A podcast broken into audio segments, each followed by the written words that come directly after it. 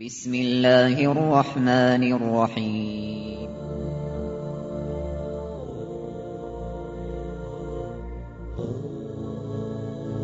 الرحمن العزيز الرحيم القوي السلام الكريم العظيم البصير العليم الحكيم الجبار.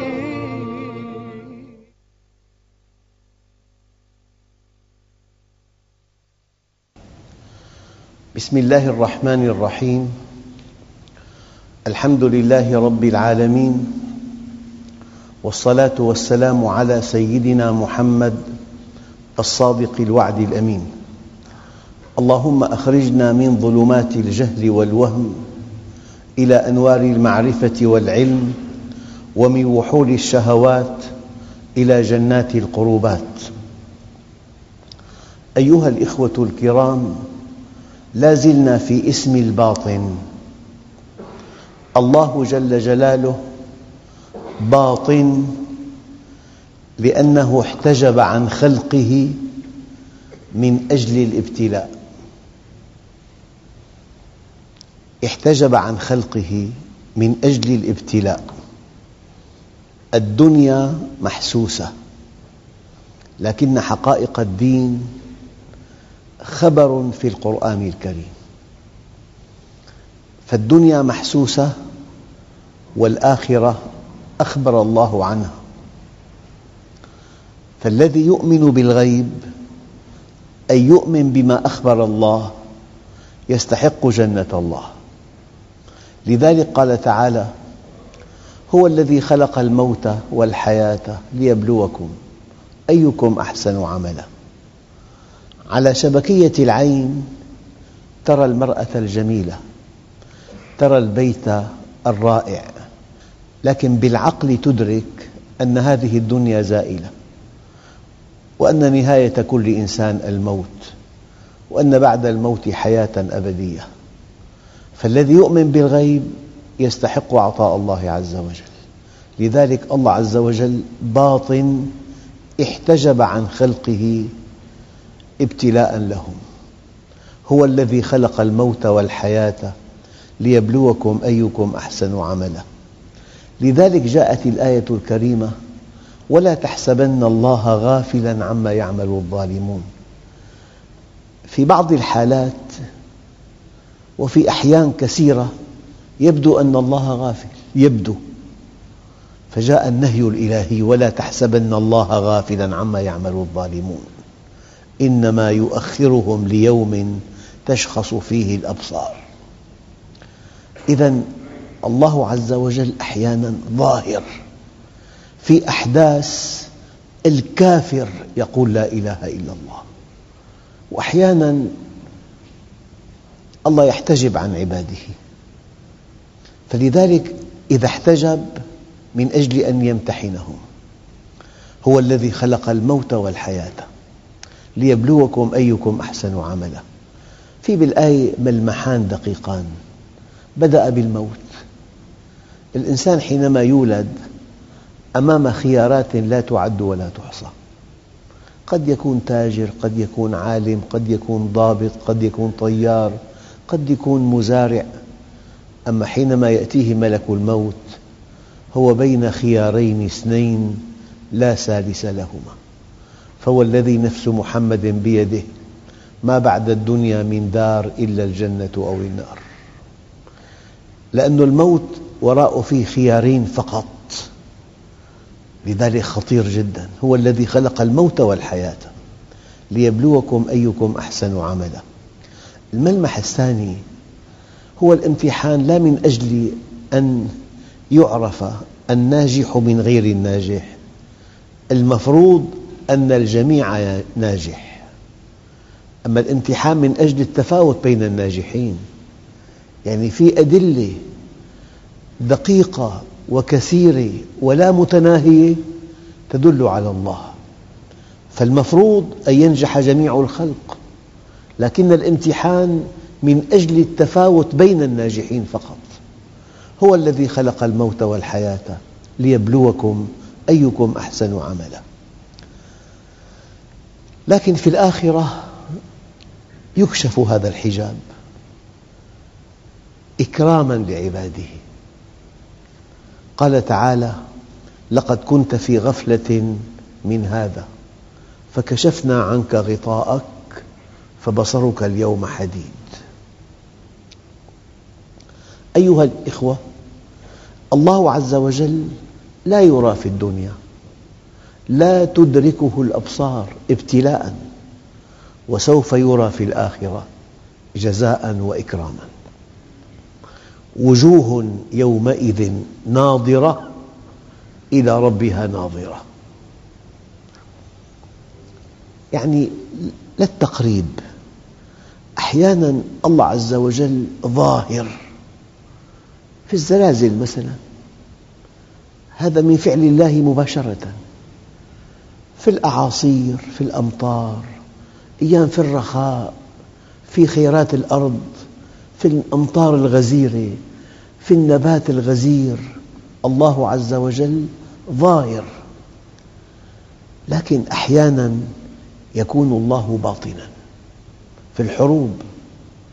ترى جيش يحارب إنسان يقتل جيش يجتاح قوة قاهرة تغتصب. تنهب الثروات تذل الناس. ففي أفعال يبدو فيها الله ظاهراً. يعني طفل وقع من الشرفة فنزل ميتاً. والد هذا الطفل يحقد على من؟ ما في حال. ما في إنسان سبب هذا الموت. أما إذا سائق دهس طفل أمام الأب خصم. أمام الأب إنسان كان سبب موت هذا الطفل. الأولى فعل الله واضح تمام. أما الثانية في إنسان جاء هذا الفعل على يده. يعني أحيانا كثيرة جدا الله عز وجل ظاهر.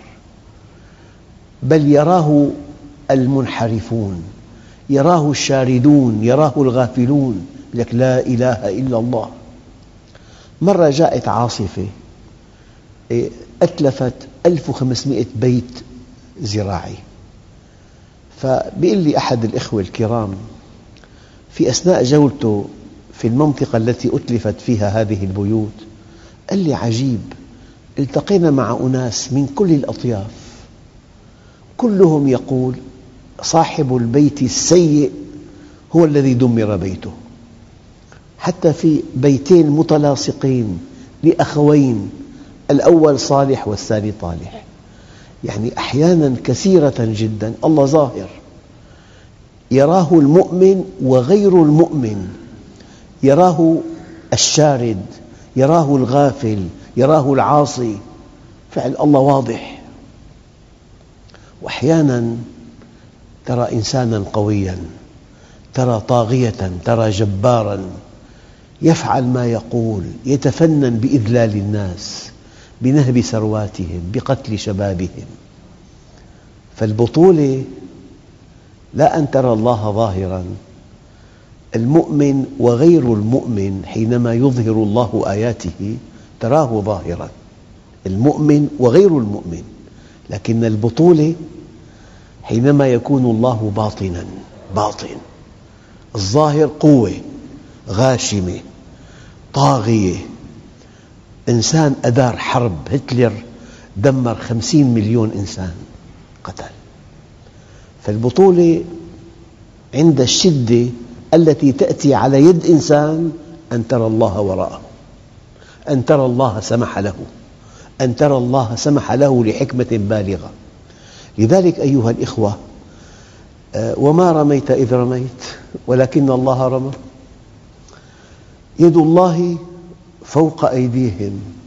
الله باطن بس المؤمن يرى أن يد الله فوق أيديهم. المؤمن يرى وما رميت إذ رميت ولكن الله رمى.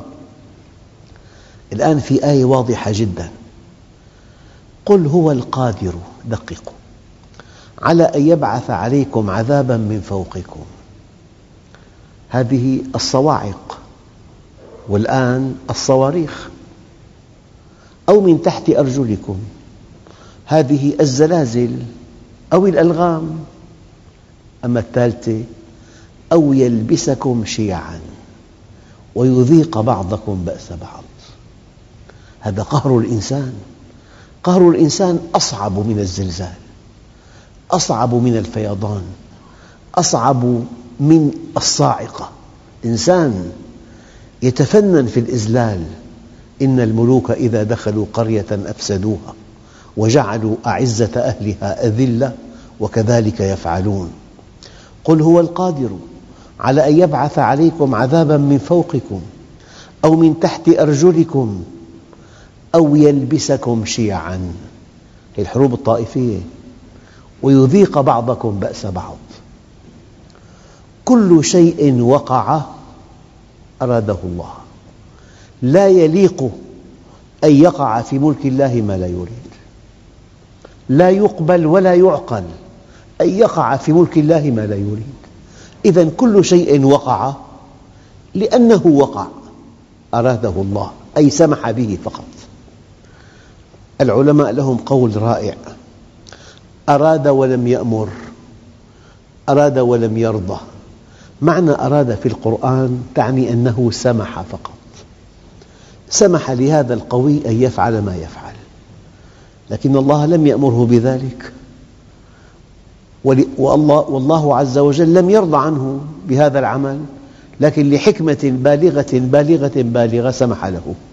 إذا كل شيء وقع أراده الله وكل شيء أراده الله وقع. افهم هذه الحقيقة على طريقتين.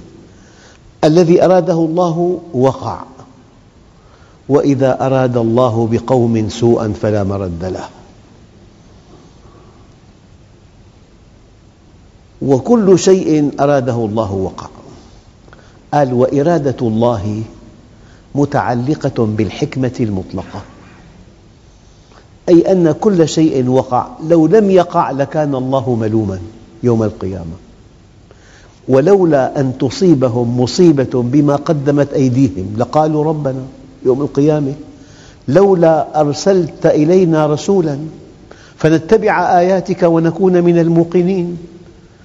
إذا كل شيء وقع أراده الله وكل شيء أراده الله وقع وإرادة الله متعلقة بالحكمة المطلقة. والحكمة المطلقة متعلقة بالخير المطلق.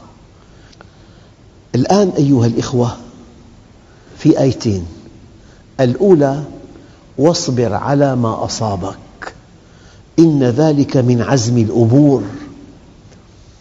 إذا طفل صغير على كرسي طبيب الأسنان لا يحتمل الألم يصرخ يبكي قد يمسك يد الطبيب قد يحرك يديه ورجليه. قد يتعب الطبيب كثيرا لأنه لا يعلم أن هذا الألم مؤقت ولصالحه أما الكبير الراشد يتألم لكنه يتماسك يضغط على أسنانه لأنه يعلم علم اليقين أنه جاء إلى الطبيب باختياره وسيعطيه أجر هذا الألم لأن هذا الألم لمصلحته. فالذي يصبر يعرف الله. واصبر على ما أصابك إن ذلك من عزم الأمور. لكن في آية أخرى فيها تعديل.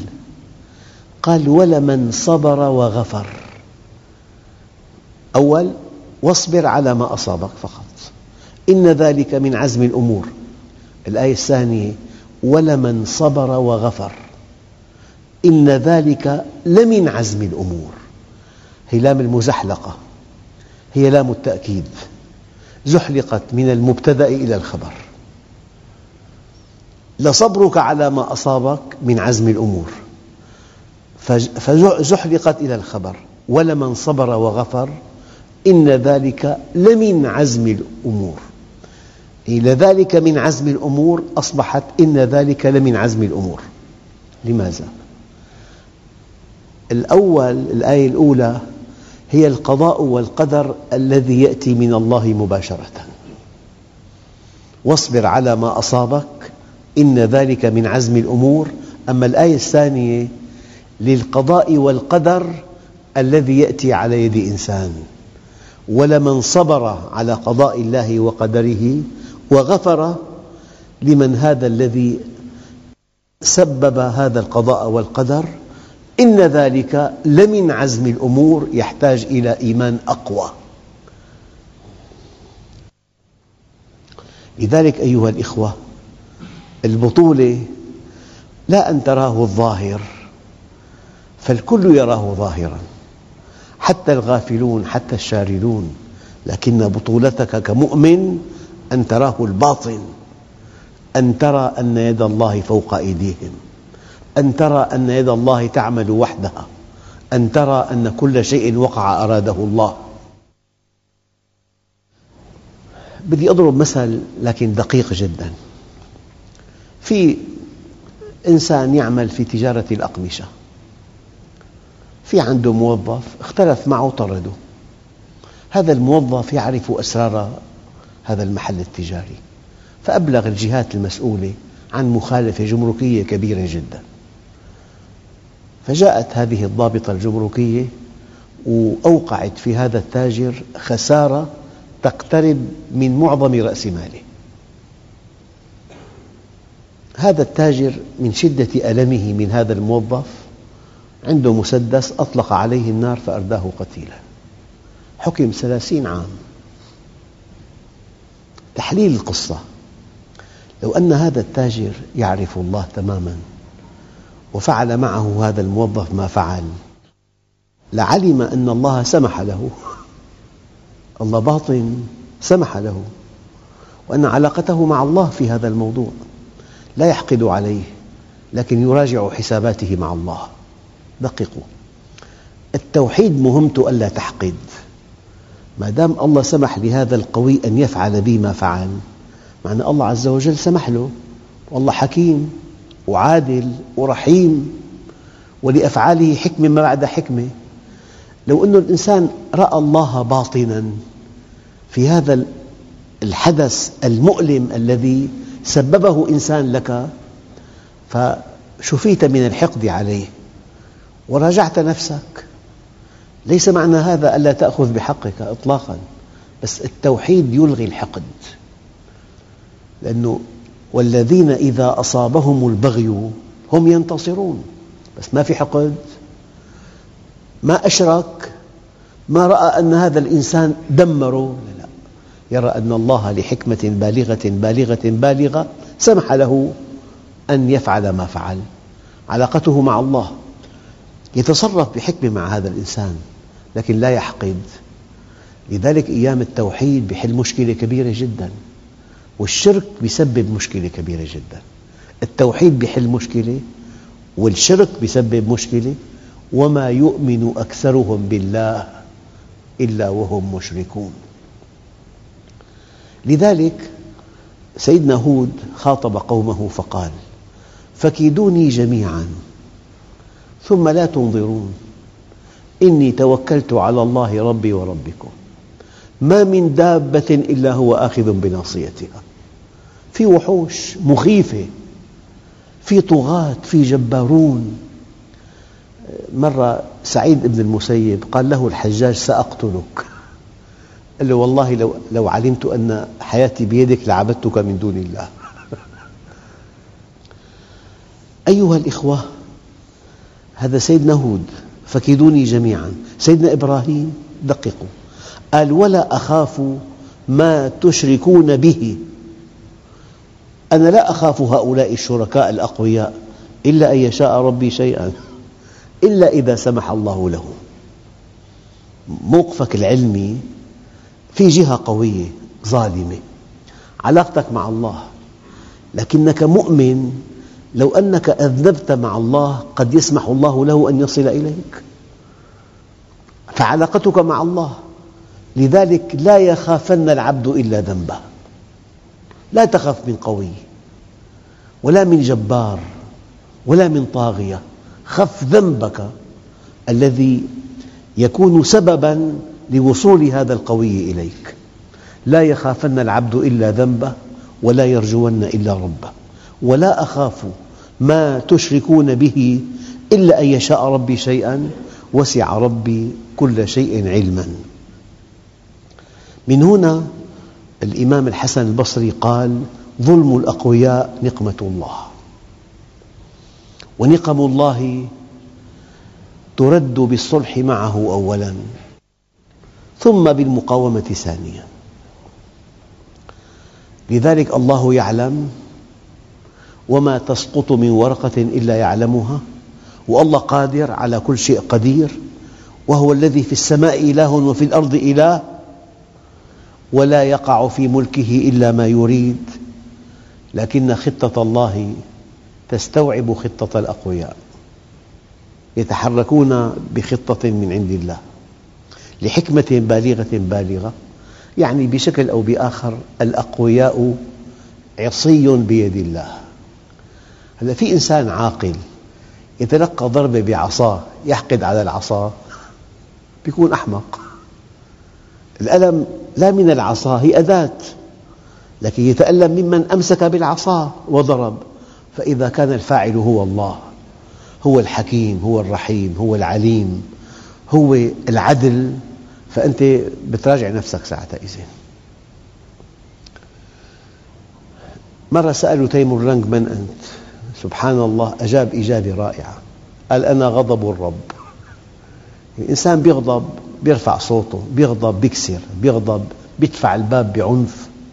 فإذا غضب الله عز وجل يرسل تيمور لانغ من أنت؟ قال له أنا غضب الرب. الله عز وجل باطن. هذا الامتحان صعب جدا. ونحن فيه الآن. أنا ركزت على هذا. نحن في هذا الامتحان الآن. على الشبكية في أقوياء. في قرار يتخذ بالحصار الاقتصادي في قرار يتخذ باجتياح بإلقاء القنابل بضرب بضرب المدن. نحن في هذا الامتحان الصعب. فالله سبحانه وتعالى باطن في أحيان كثيرة لكن فعله هو النافذ. الدليل فعال لما يريد. والله غالب على أمره ولكن أكثر الناس لا يعلمون. والله غالب على أمره. والآية الدقيقة وعسى أن تكرهوا شيئا وهو خير لكم وعسى أن تحبوا شيئا وهو شر لكم. والله يعلم وأنتم لا تعلمون. تطبيقات هذا الاسم. عود نفسك أن تتجاوز الصورة إلى الحقيقة. لو دخلت لبيت لا سمح الله ولا قدر تاجر مخدرات 700 متر. بموقع رائع. بأساس يصعب وصفه.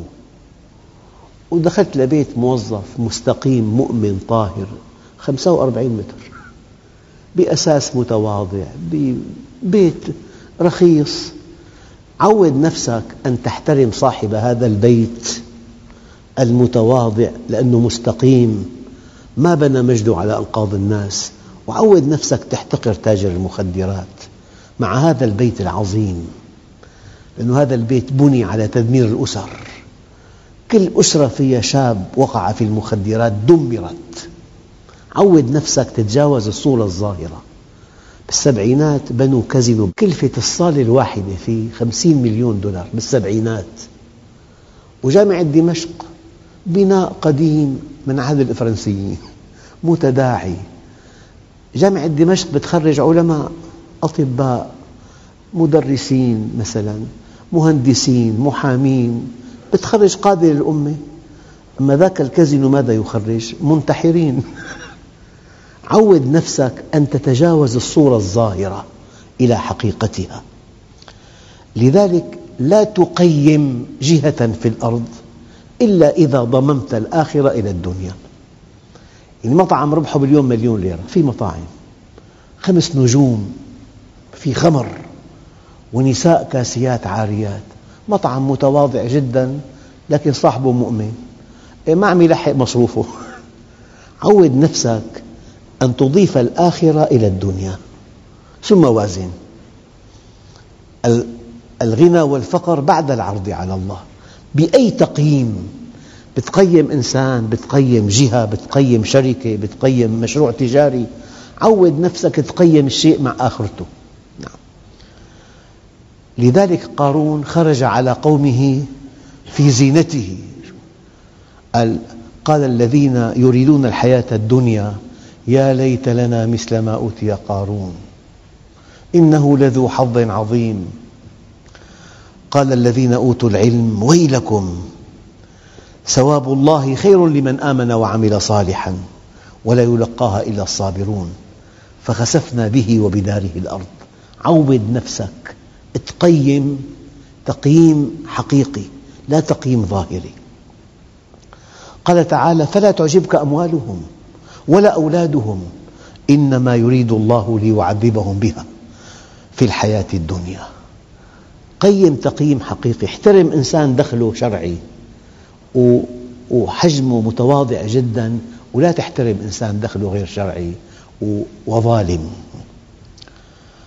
لذلك أيها الإخوة غير المؤمن يشهد النعمة لكن المؤمن يشهد المنعم. هذا الفرق الواضح الصارخ بين مؤمن وبين غير المؤمن. المؤمن يشهد المنعم. لكن غير المؤمن يشهد النعمة. قال يا رب أي عبادك أحب إليك حتى أحبه بحبك؟ قال أحب عبادي إلي تقي القلب نقي اليدين لا يمشي إلى أحد بسوء. أحبني وأحب من أحبني وحببني إلى خلقي. قال يا رب تعالى إنك تعلم أني أحبك وأحب من يحبك فكيف أحببك إلى خلقك؟ قال ذكرهم بآلائي ونعمائي وبلائي. مرة قال لي واحد ماذا رأيت في الغرب؟ قلت له على الشبكية جنة. إذا في بالأرض جنة هي هناك بس على الشبكية فقط. أما إلى الدماغ شيء آخر صارت. إباحية، تفلت، زنا. زرت مدينة من أجمل مدن العالم بأمريكا. 75% من سكانها شاذون جنسيا. فبطولتك أن ترى الحقيقة. أن ترى إنسان يعمل لآخرته مستقيم على أمره. هذا اسم الله الظاهر والباطن. يكون ظاهرا أحيانا ويكون باطنا أحيانا. ونحن في أصعب الامتحانات الآن. والحمد لله رب العالمين. بسم الله الرحمن الرحيم. الحمد لله رب العالمين. والصلاة والسلام على سيدنا محمد الصادق الوعد الأمين. اللهم أعطنا ولا تحرمنا أكرمنا ولا تهنا. آثرنا ولا تؤثر علينا أرضنا وارض عنا. وصلى الله على سيدنا محمد النبي الأمي وعلى آله وصحبه وسلم والحمد لله رب العالمين الفاتحة